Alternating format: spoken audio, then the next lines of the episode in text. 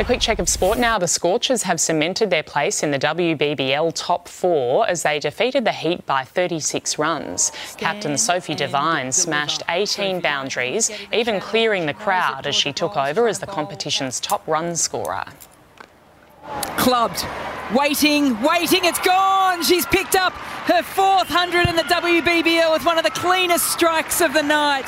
Despite already scoring 106, Devine's night wasn't over, taking two crucial wickets in the Heat's unsuccessful run chase.